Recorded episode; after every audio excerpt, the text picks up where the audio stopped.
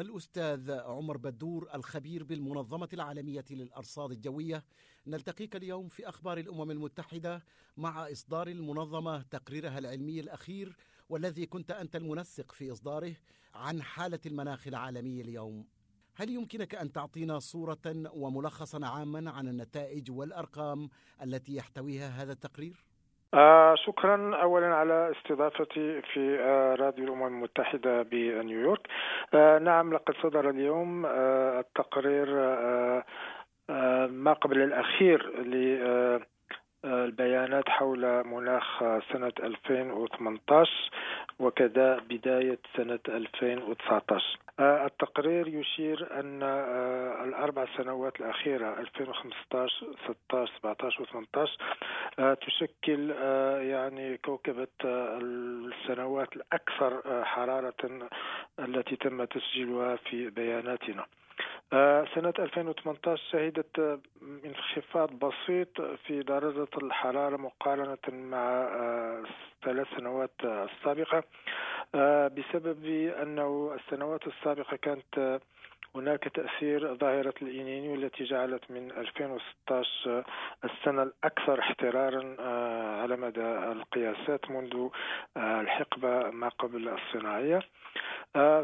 ولكن نشير إلى أن سنة 2018 سجلت درجة واحدة مئوية مقارنة مع الحقبة ما قبل الحقبة الصناعية. واحد درجة تشكل يعني رقم رمزي إذا قارناه مع يعني تطلعات العلماء في ما يخص تحديد الحرارة إلى ما دون درجتين أو دون درجة ونصف حسب التقرير الأخير للفريق الحكومي لدراسة المناخ. سمعت أيضا تصريحا للسيد بيتري تالاس الأمين العام للمنظمة ويقول فيه إن درجات الحرارة ليست إلا جزءا من المشهد العام. فقد تضرر جراء الظواهر المتطرفة كثير من البلدان والملايين من البشر. هل يمكنك أن تستفيض إيضاحا في هذا الموضوع؟ آه نعم درجة الحرارة هي آه أول شيء نقيسه لنرى مدى يعني آه تغير المناخ. لكن صحيح هناك مؤشرات أخرى أكثر يعني بروزا وأكثر يعني إلحاحا للمراقبة. فيما يخص مثلا درجات الحرارة في النطاق البحري فقد شهدت كذلك ارتفاعا مهولا قياسيا. وهذا يدل أن الأمور تتغير بشكل مسترسل في البحر مما يشكل يعني ضغطا حراريا كبيرا قد يطفو على السطح في كل لحظة ويجعل من الاحترار أكثر شدة. هناك كذلك مؤشر جد بارز وهو تقلص مساحة الجليد في القطب الشمالي. تقلص الجليد عنده تأثيرات على المناخ في القسم الشمالي للكرة الأرضية وقد يثير اضطرابات جوية قد تؤدي إلى ارتفاع لدرجات الحرارة خلال فصل الصيف. وكذلك يعني قد يبدو هذا غريبا قد تؤدي كذلك إلى ظواهر قصوى مثل اندفاع التيارات الباردة من القطب الشمالي نحو الأراضي الواقعة تحت القطب الشمالي. هذه من الأمور التي لاحظناها في السنوات الأخيرة بالإضافة إلى تواتر الظواهر القصوى من جفاف ومن كتل هوائيه حارة خلال الصيف مثلا في اليابان وفي أوروبا تم تسجيل حالات وفيات بالمئات.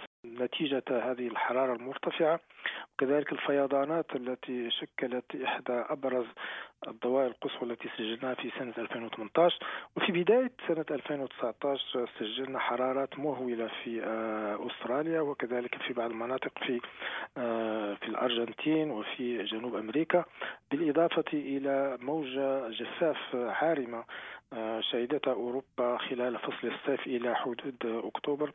مما كان عندها تأثير على الإنتاج الزراعي وكذلك على الموارد المائية. العلاقة بين الاحترار العام للكوكب والظواهر القصوى آه، قد تكون بادية للعيان ولكن دراسة العلاقات بشكل آه، يعني علمي يتطلب بعض الوقت. مثلا الفيضانات هناك آه، بعض دراسات تشير إلى تأثير الاحترار حول الأرض بسبب تكثف البخار في في في الهواء مما يعطي يعني أكثر قوة للامطار وبالتالي تشكل مصدرا مؤثرا على الفيضانات نعم. أعرف أن هذا التقرير طبعا يصف المشهد العام في كل العالم ولكن هل هل يمكن أن تستقي من هذا التقرير أي معلومات خاصة فيما يتعلق بمناطق مختلفة من العالم خاصة مناطق الشرق الأوسط وشمال أفريقيا أعني عن التأثيرات على هذه المناطق؟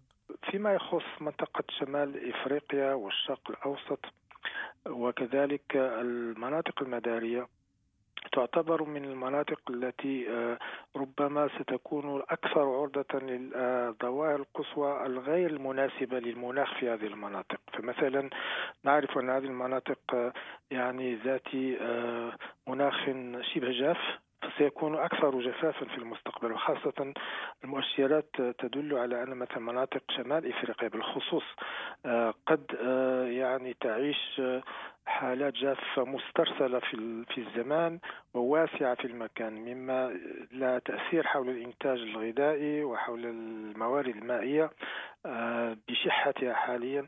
فهناك يعني تأثير جد يعني أقول آه، ما أقول خطير ولكن آه، مؤشر خطير فيما يخص هذه المسائل الحيوية للمنطقة. آه، هناك كذلك بعض الدراسات تشير إلى آه، ظهور ظواهر قد غابت عن المنطقة منذ سنوات وهي ظواهر الفيضانات الجارفة التي تأتي في خضم آه، مد مدة زمنية لكنها تأتي بشكل مفاجئ وتؤدي إلى سيول عارمة قد تحطم البنيات التحتية وتؤدي بحياة الكثير من الأفراد.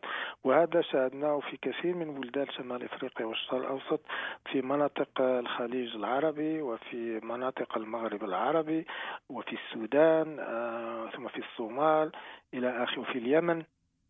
فهذه الظواهر القصوى أكثر أصبحت أكثر وضوحا للعيان ونسجلها بشكل مسترسل خلال السنوات الأخيرة في هذه آه، المناطق أخيرا أريد أن أسألك آه، هذا السؤال الذي يتكرر دائما هل هل يمكن فعلا للمجهودات التي يبذلها الإنسان في مواجهة هذه الظواهر المناخية آه، أن يكون له تأثير حقيقي على مكافحة الاحترار العالمي أو على تأثيراته على الأقل؟ آه، هناك آه، مسارين. المسار الأول هو حد من انبعاث غازات ثاني أكسيد الكربون والغازات الدافئة. هذه يعني من أولويات. فبدون آه، الحد من هذه الانبعاثات سيستمر المناخ في الاحترار وبكل تجلي تجلياتها على البحر وعلى الإنسان والبنيات التحتية آه، هناك مسار ثاني وهو مواكبة هذه التغيرات بإعادة بناء استراتيجيات لمقاومة الظواهر القصوى. آه، يجب آه، على الدول أن تمتلك استراتيجيات واضحة على المدى البعيد فيما يخص منظومة الإنذار المبكر حتى يتمكن السلطات المعنية بالأمر من تفادي الخسائر البشرية. وكذلك استراتيجية فيما يخص البنيات التحتية بحيث أن بعض البنيات التحتية الموجودة حاليا آه، لم تعد قادرة على استيعاب بعض الظواهر القصوى وخاصة آه، البنيات التحتية المتعلقة بصرف المياه في المدن مثلا. فنرى بعض المدن يعني تجترف الفيضانات بسبب آه، ليس فقط بسبب الأمطار الكثيفة ولكن أيضا بسبب عدم قابلية البنيات التحتية لتصريف كمية الأمطار المتصاعدة.